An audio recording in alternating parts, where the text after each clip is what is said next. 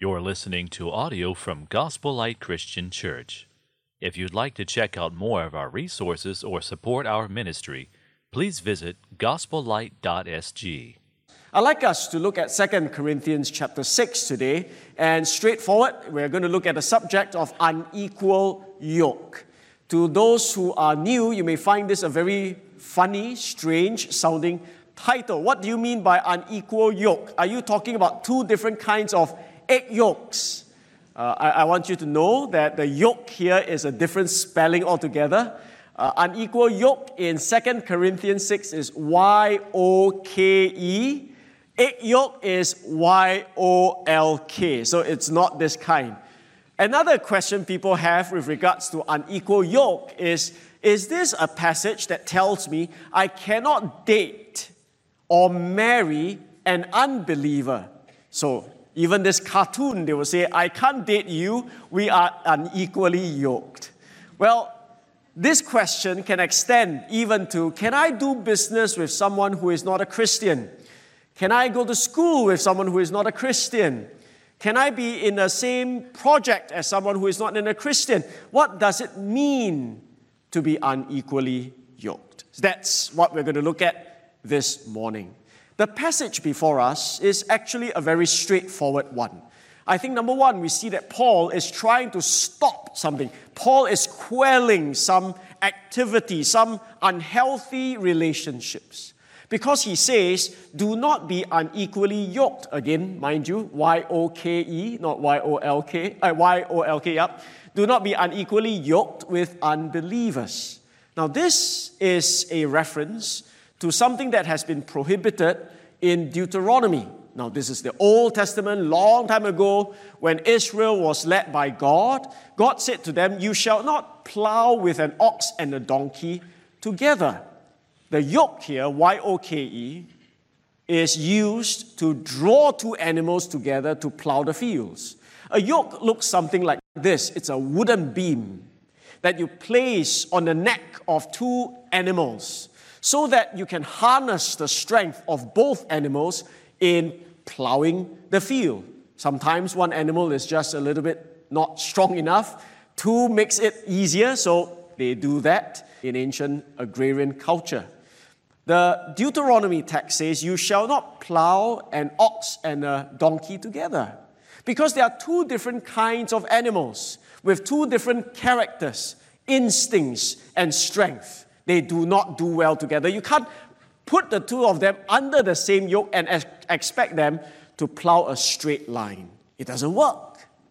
So, Paul, understanding and referring to this ancient agrarian prohibition by God in Deuteronomy, says, Do not be unequally yoked with unbelievers. And I think contextually, he's referring to that unhealthy and excessively close relationship between the people of God and the idolaters in their day. Because he says in verse 16, What agreement has the temple of God with idols? Now, he also clarifies that the temple of God here is not the building, it's not the bricks and mortar. Immediately he says, For we are the temple of God. So he's saying that the people of God should not have anything to do with people who are practicing idolatry.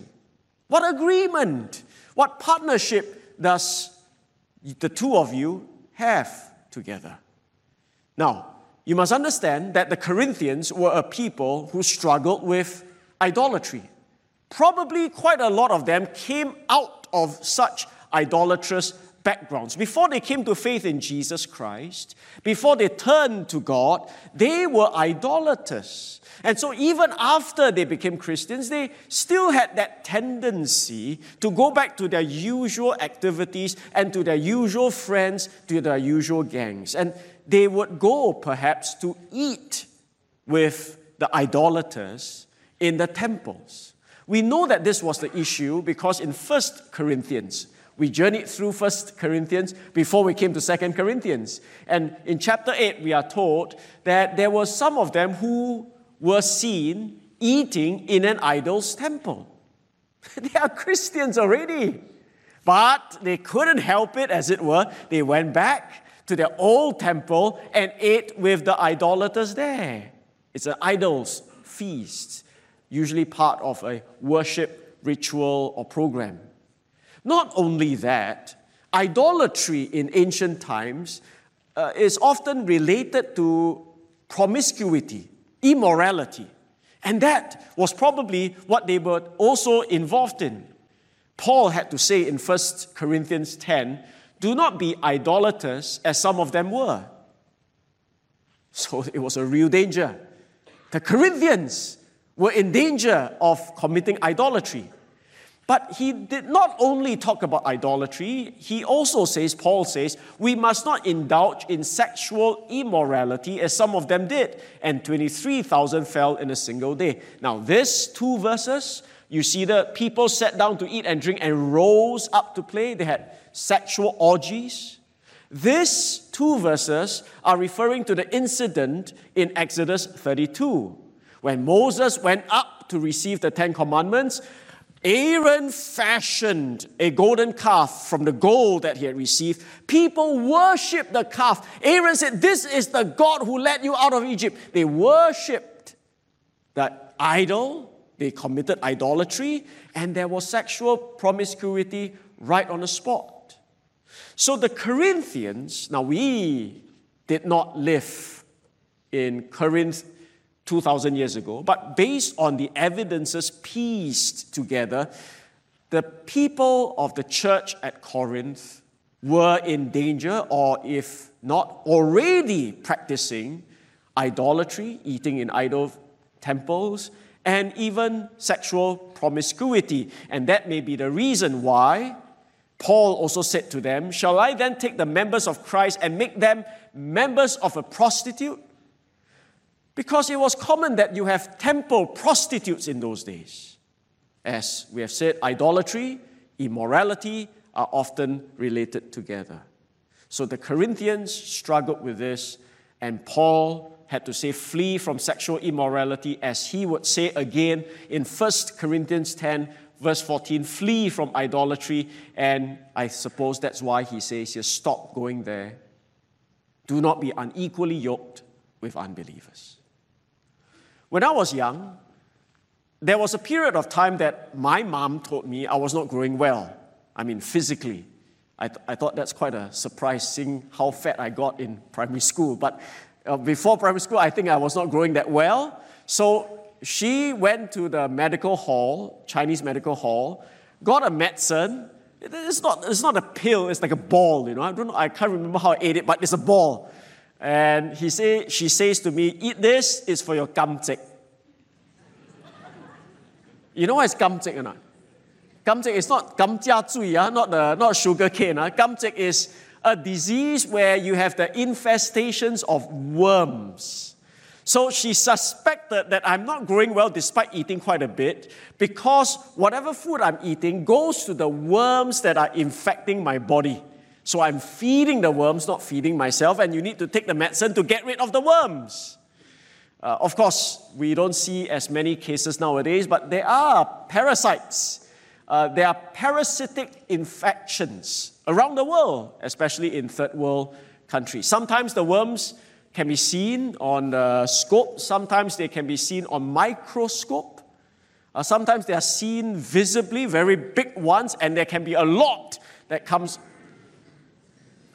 this one not dong chong cao, ah. this is worms. Ah.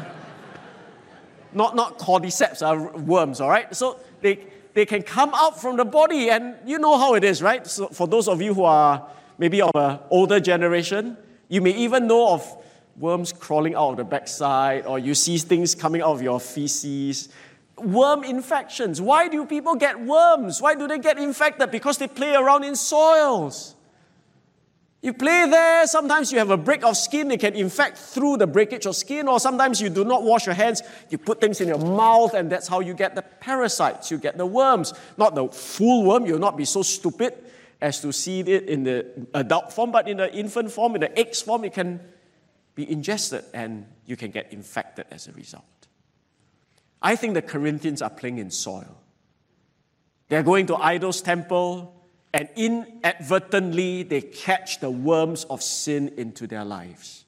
So the Apostle Paul says, Do not go there. This is a strong command. It's written in the imperative in the Greek. In other words, it's not written as a suggestion, it's a command. And if I may say, this is a present imperative. In other words, he's not saying, don't go there in case you get it. He's saying, stop going there. Stop being unequally yoked. It's the present imperative. It implies they are already doing this. And Paul is saying, don't do it anymore. Stop it. So, the Apostle Paul is concerned about their spiritual growth. Remember chapter 6, verse 1? Uh, my concern is that you receive the grace of God in vain. You, you do not allow God's grace to produce in you the necessary fruit. You are found unfruitful. You're not growing in Him. And one of the reasons is because you are going to the soil and you're catching the worms of idolatry and it's eating you up. So stop that. The second thing Paul seeks to do, well, in this text, is to support his call to quell this practice by alluding to five kinds of five questions, volley after volley of rhetorical questions. Now, that's a language device Paul has used quite a bit in our study in the book of Second Corinthians or First Corinthians too. A rhetorical question is a question you ask not because you need an answer, because the answer is very obvious, but a question you ask to prove a point emphatically. So he asks a volley of five volleys of questions. For what partnership has righteousness with lawlessness? What kind of partnership can lawlessness and righteousness have? The answer? Nothing. He goes on to ask, or what fellowship has light with darkness? Nothing. What accord has Christ with Belial? Well, what is Belial, you say? Uh, please remember the word so that you don't name your son or daughter Belial. Uh, that would be quite sad. Uh, the word Belial means worthless in its meaning, and most people associate this with Satan himself. Christ and Satan as opposing ends, as it were. So, what accord has, what kind of friendship, commonality does Christ have with Belial? Nothing. Or what portion does a believer share with an unbeliever? What agreement has the temple of God with idols? And the temple here is referring to people, for we are the temple of the living God. So, time after time, five questions in a row just to prove a simple thing. From every angle, and no matter how you see it, there can be no agreement between the two. What has a Christian got to do with idolaters in the idol's temple, in the idolatrous practices? Absolutely nothing. So the questions are designed to cause the Corinthians to have some self reflection and realization. Paul questions them, and now we see Paul quoting. He's going to refer to some Old Testament texts. As he said, as God said, that would be the line that links us to this next section. So he says in verse 16, I will make my dwelling. This is God speaking, of course. This is Paul quoting God speaking, of course. He says, I will make my dwelling among them and walk among them, and I will be their God, and they shall be my people. Therefore, go out from their midst and be separate from them, says the Lord. And touch no unclean thing, then I will welcome you. And I will be a father to you, and you shall be sons and daughters to me, says the Lord Almighty. So, he cleverly combines different sayings in the Old Testament and puts across a case for them not to be unequally yoked with the unbelievers, in particular the idolaters. I want to share with you where these quotes are from. Now, when we read the Bible, it's very common uh, for us to be lazy and say, okay, I get your point, and we move on. But there's something helpful when we consider the source of these quotes. So, for example, the first verse I will make my dwelling among them, and so on and so forth, is taken from Leviticus 26. You can see that the similarity is high. Now, Paul does not quote verbatim word for word, uh, but it's a close quotation nonetheless from Leviticus 26. The second quotation, therefore come out from their midst and be separate from them, says the Lord, and touch no unclean thing, is taken from Isaiah 52. Depart, depart, go out from there, touch no unclean thing. The third quotation, then I will welcome you, is likely taken from Ezekiel 20 and verse 34. I will bring you out from the peoples and gather you out of the countries where you are scattered. I will bring you to myself. I will welcome you to myself. The fourth quotation, and I will be a daughter to you, and you shall be sons and daughters to me, says the Lord Almighty, is taken from 2 Samuel 7 and verse 14. I will be to him a father, and he shall be to me a son. Well and good we identify the texts from Leviticus, Isaiah, Ezekiel, 2 Samuel. But there's something I never realized until uh, the commentators helped me to realize. And that is this. In every quotation, in every of these texts, Leviticus, Isaiah, Ezekiel, 2 Samuel, they are all in the immediate context referring to idolatrous practices. Let me show it to you. Leviticus 26 is the first quotation, verses 11 to 12. But preceding 11 to 12 is verse 1, which sets that whole command, uh, commands uh, in the right context. You shall not make idols for yourselves. Then, besides other things, I will dwell among you. Don't practice idolatry and I will make my dwelling among you. That's the idea here.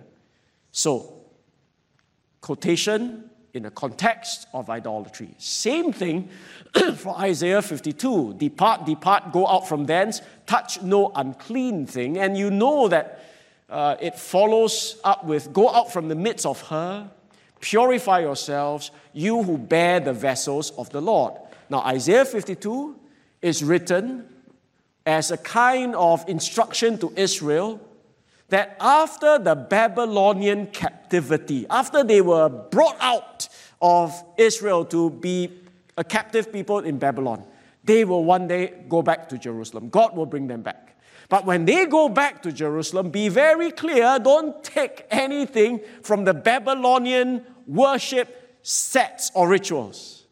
Don't touch their unclean things, especially the priests they are to bear, they are to carry the instruments and the vessels that were used for traditional Judaistic worship only.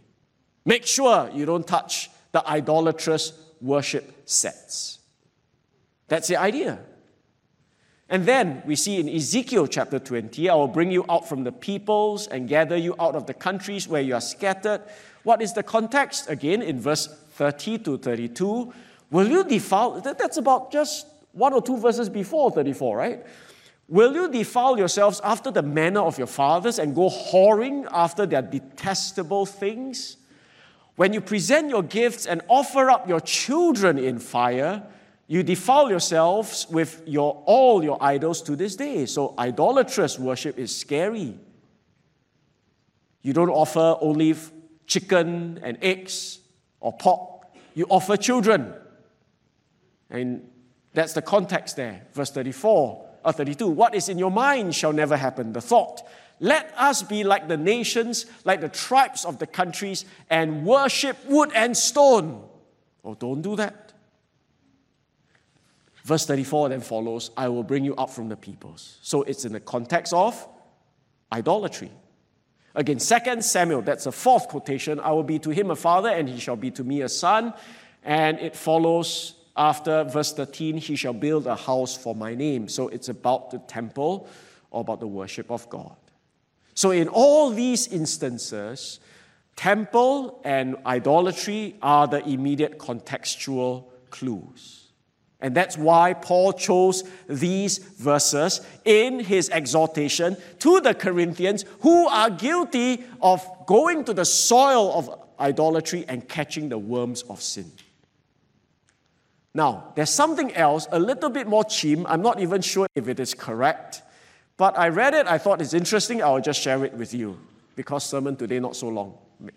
Uh, no, I'm, I'm not sure actually, I may go over time, but I'll still say it. Uh, notice that the quotation in 2 Samuel is, He shall be to me a son.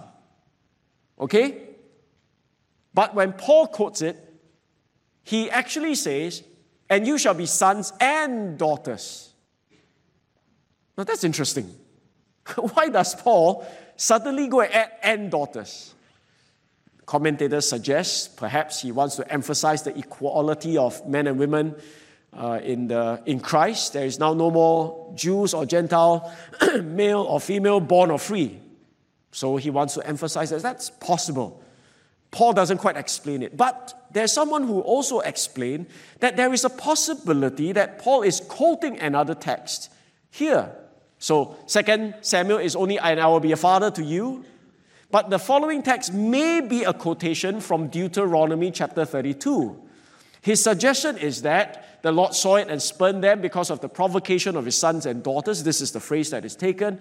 And the reason he says this is because Deuteronomy 32 is a chapter that Paul used quite a bit to talk about idolatry in 1 Corinthians chapter, uh, 1 Corinthians chapter 10. For example, in Deuteronomy chapter 32, verse 16, they stirred him to jealousy with strange gods, idolatry, right? Foreign gods. With abominations, they provoked him to anger. Paul saw this under, he's a super expert in the, in the Word of God, and he referred to it in 1 Corinthians chapter 10 and verse 22. He talked about it. He used this verse. Deuteronomy 32 and verse 17, they sacrificed to demons that were no gods, to gods they had never known. And Paul again used this in 1 Corinthians chapter 10 and verse 20. So, it is not altogether strange that Paul would again refer to Deuteronomy 32 and refer it here. Now, whether you take that or not, I think it's really debatable.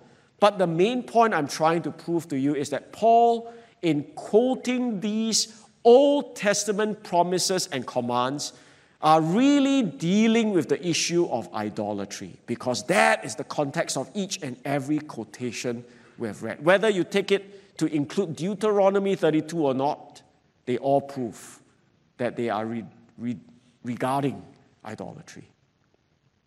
So, Paul seeks to quell this unhealthy association with idolatry.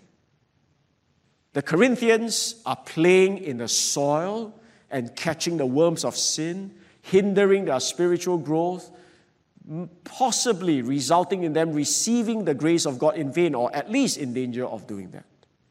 In order to do this, he uses the literary device of rhetorical questions to cause them to reflect upon themselves and realize for themselves how ridiculous, preposterous their actions really are. He quotes from the Old Testament God's commands and promises so that they may be called out.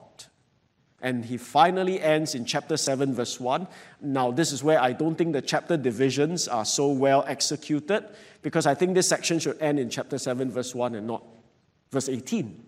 Because it's clear, since, and you have to link it to verses 16 and 18. So, since we have these promises that God will dwell with us, we will be His people, He will receive us, we will be His sons and daughters. Since we have these wonderful promises, beloved, don't feel shortchanged should you leave the past entirely. Don't feel shortchanged that you can't be with your old friends anymore. I will be your God. Don't feel that you are the loser. No, you are the gainer, you are the winner because God is going to make his presence and blessings obvious and clear to you. I have these promises, therefore, Paul says, Beloved, let us cleanse ourselves from every defilement. The word defilement is interesting. It is the only time it occurs in the entire New Testament.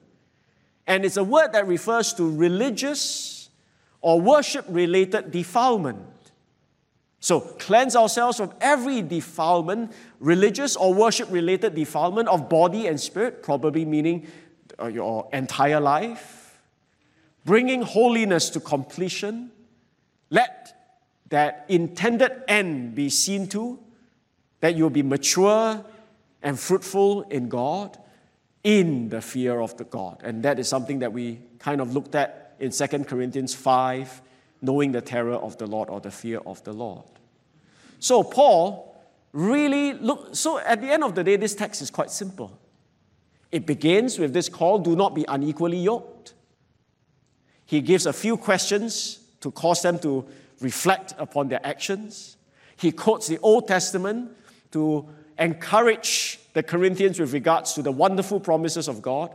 And he ends it all with saying, Get out of there, cleanse yourself. So, like my mom probably, don't play in the soil anymore, and please take your kamchik medicine.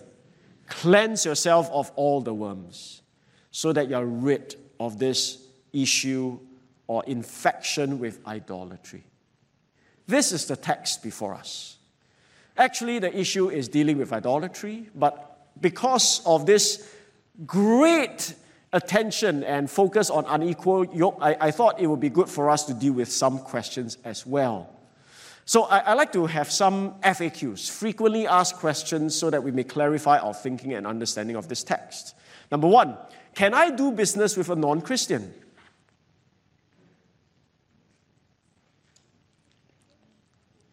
How? Can you do business with a non Christian? Can you buy and sell with a non Christian? You enter a contract with them, you know. You are bound to the contract with them, you know. You are joining together with them in that business, okay? Can or not? But I say, yeah, because you're not businessmen, what? Can or not? Let me ask you even more challenging one. Can I be a business partner with a non Christian? No. How about lawyers? I, I, I just saw a lawyer in front of me, so I asked. Lawyers cannot. You know lawyers how they function, right? Partners. So if you want to be a lawyer in a firm, you must make sure, and if you are promoted to partner level, you must make sure all your partners are Christians. I have uh, so many, man. How can you be a partner? This is tricky, right? Because we are so used to saying no. Now, hold your horses, don't throw stones at me first.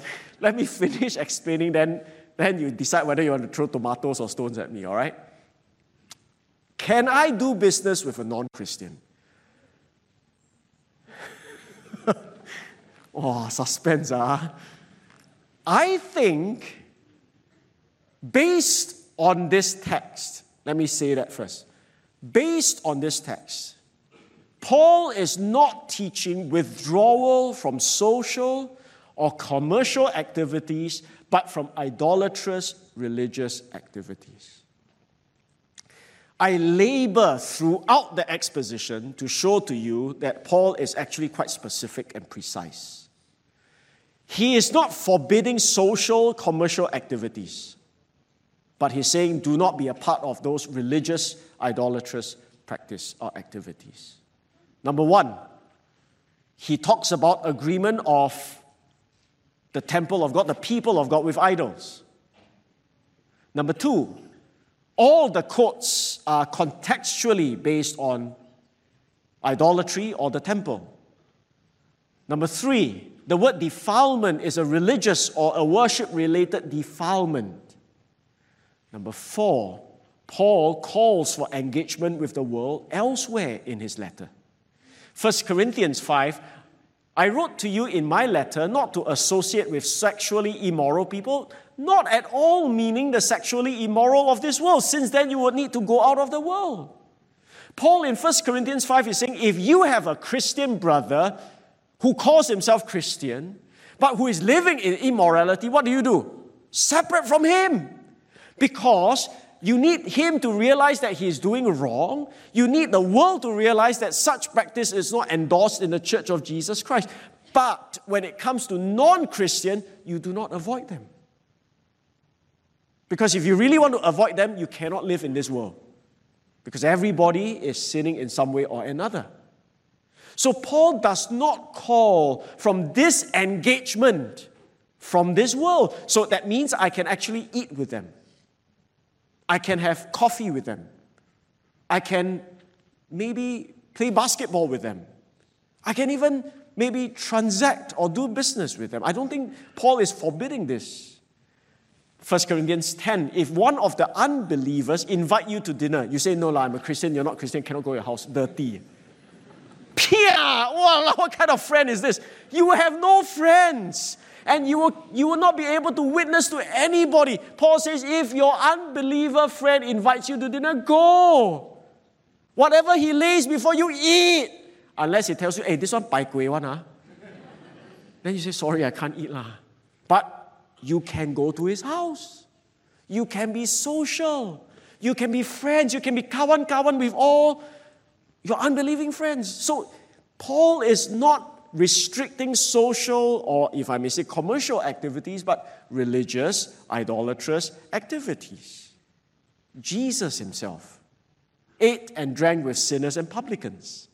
Jesus himself calls his people the salt and the light of the world.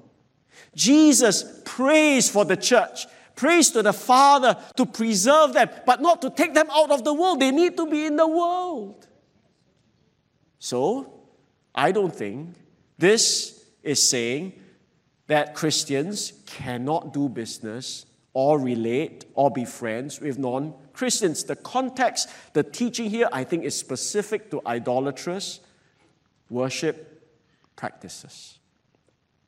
And if you think about it for that matter, can I go school with a non Christian? How come school can, business cannot? Leh? If you say cannot, then you have to prove it by withdrawing your child from Rosyth Primary School. Lah. I cannot do business with my business partner, then don't let your child study in the, if he's a Christian, don't let him study in a secular school because you'll be bound to many unbelieving friends. Do project with many unbelieving friends. Cannot be, well, nobody does that. Some of you may, after this sermon, I do not know, but I hope you will not be misguided in that sense. Can I play basketball with non Christian? We are bound in the same team, you know.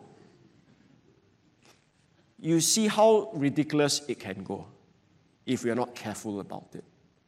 Now, please, ah, uh, don't go around and say, Pastor Jason say can partner with non-Christians. So I look for non-Christian business friend already. I'm not saying that you should. I'm not saying that that is the best choice you can make. I'm just saying this text does not explicitly prohibit these things. Whether you want to partner with a non Christian partner or a Christian partner is a wisdom decision. But not, it is not a scripturally prohibited decision. All right? So please don't go around and say, hey, PJ I should go to unbelieving partner or unbelieving school. He said that's the best thing to do. I, I'm not saying that. I'm just saying that conventionally we have thought that this verse prohibits all these things. I don't think contextually it is. Second question Can I marry an unbeliever? Ah. What do you all think? No. Huh? Can or not? No. So I only hear no. Can I marry an unbeliever? Yes. Uh. You're not in a marriageable age yet, so. well, some people say, don't marry a donkey. Uh, they, they kind of understand from the logic that if it's a ox and a donkey, meaning the ox refers to the Christian and the donkey refers maybe not the Christian, you will end up like this uh, you want to serve God, but the donkey don't want to what to do.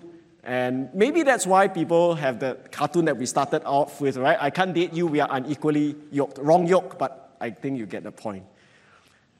This is a very common statement. This is a very common uh, belief and practice. But let's come to this. Can I marry an unbeliever?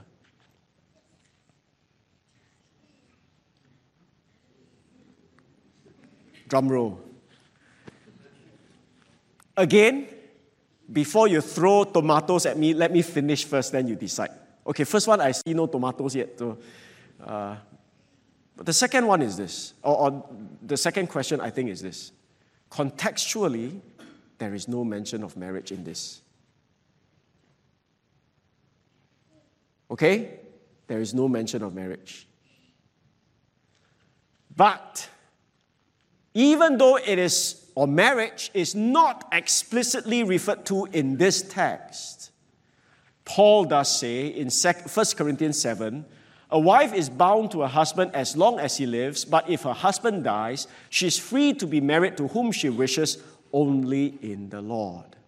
So I think 2 Corinthians 7 does not, or 2 Corinthians 6 does not really talk about unequal yoke in the sense of marriage. I think it is in the sense of idolatrous worship activities.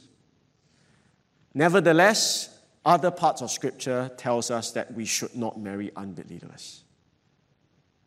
If you are a believer, that is. All right? I think that's pretty clear. So if you say, I cannot marry an unbeliever, the follow up question is, shall I divorce my unsafe spouse then? He's the donkey. He really is the donkey. I want to get rid of him. Can I divorce him?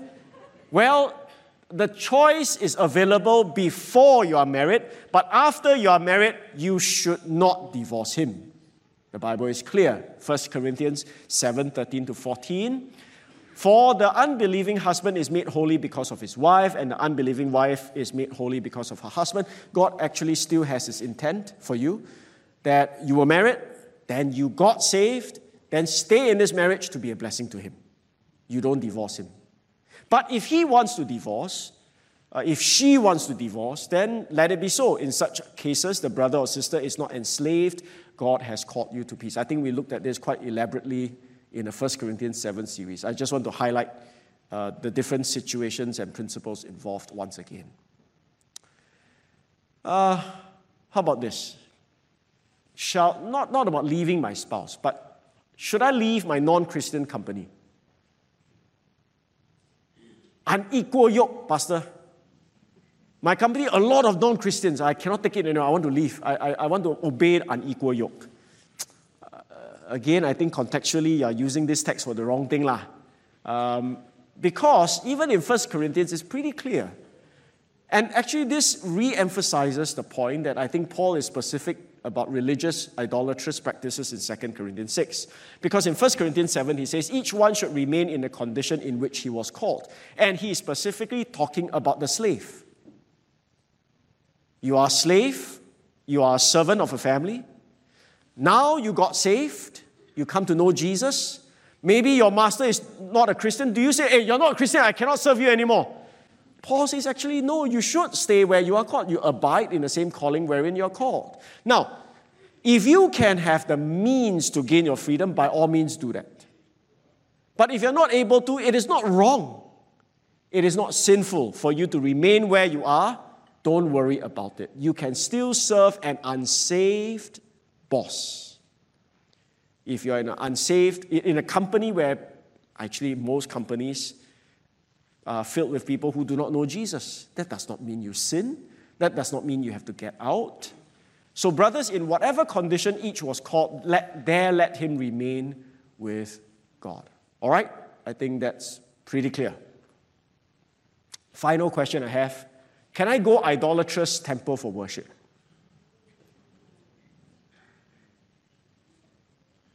If you say yes, I got to start all over again. so I'm glad I hear nothing like that. Can I perform their religious rituals? Well, it gets tricky during funerals, right? Or maybe during special remembrance days in different religions. Can I eat food offered to idols? These questions, I think, are answered emphatically so far in 1 Corinthians and 2 Corinthians. No. But let me say this even if you should refuse, do it nicely. I think a lot of people, we, because we know the truth, we are very harsh. Because we know the truth, we kind of feel like we are superior to others and we bulldoze our way. No, no, be, be respectful, be gentle, be explaining yourself as lovingly and as kindly as you can to your relatives or to the people around you who expect you to perform some of these things. But I think the answer is no. And there are a few reasons why. Number one, it may stumble others. That's a reason that is referred to in 1 Corinthians 8. If you eat in the idol's temple, you would cause your brothers to see that and think that it is okay, and they will do the same thing, and their consciences will be defiled. You will stumble others. That's not good. So we don't do that. Number two, it hinders your spiritual life. Just like what Paul is talking about here, you may be in danger of receiving the grace of God in vain. You're not allowing grace to produce the fruit in your life. And that's not healthy. You catch the worms of sin. And number three, it provokes God. Deuteronomy 32, verse 16, you provoke me to anger and jealousy. That's not right. So, for these reasons, one for people, one for yourself, one for God, the answer is an emphatic no. I thought these FAQs, I hope, will be helpful to you, but let me close with a simple sideway application, if I may. Uh, I, su- I, I, suppose not all of you come out from idolatrous backgrounds. So you may feel like this sermon, okay, interesting for some facts here and there, but I'm not really involved in idolatry, nothing to do with me. Well, there's a verse that says, Put to death, therefore, what is earthly in you sexual immorality, impurity, passion, evil desire, and covetousness, which is idolatry. You may not go to the idolatrous temples to worship idols made of wood or stone. But Singaporeans, myself included, can be so tempted to go back to this God called money and fame and wealth and power. And that is idolatry. You know, when you are involved in, idolat- uh, in covetousness, it is not as obvious. It is more subtle than worshipping stones and wood. But it is equally damaging. Because when people see you covetous in your life, the way you the way you drive yourself for some of the material goals, the way you sell yourself to obtain these stuff, it stumbles them. It hinders your spiritual life and it grieves and provokes God. Do you live in a way that is distinct from idolatrous people? To many, for many, I fear the only difference between our lives and theirs is 90 minutes on Sunday morning. For 90 minutes, and in Gospel Light may not be even 90 minutes, but for 90 minutes, you come to church, they stay at home. But apart from that, you live the same way as they do. Practically idolatrous. The Bible tells us put to death these things, kill these things, repent of these sins, stop being involved in these things, stop going to the soil of idolatry or covetousness, come out because I will be your God. You don't have to fear you lose out. You will never lose out. I'll be with you. You'll be my sons and daughters. And may the promises of God in 2 Corinthians 6 encourage you to live a life that pleases Him. Let's bow for a word of prayer together. Perhaps today you are involved and you know you are neck deep in covetousness. Christianity to you is just a weekly routine of paying your dues on Sunday morning but right after service, what you're thinking about is business, sales, commissions, earnings, profits, titles, ranks, houses, cars, bags, net worth. You worship the God of mammon like everybody else. Do you know how many people might have been stumbled by you? Do you know how you are allowing these worms of covetousness to suck up whatever nutrients you are feeding on? Do you know how your God feels? Don't join in a worship of foreign gods. Having these promises, let us cleanse ourselves from every defilement, perfecting holiness in the fear of the Lord. There is a fountain filled with blood drawn from Emmanuel's veins, and sinners plunge beneath that flood and lose all their guilty stains. Today we can confess our sins. Today we can come back to God. I pray today there will be a tremendous U turn in your life. That you will not live for this world. For what profits a man if he gains the whole world but loses his soul? Love God. Love Him with all your heart, soul, mind, and strength. Serve Him and Him alone today. Some of you may be practitioners of idol worship. My friends, there is forgiveness for you.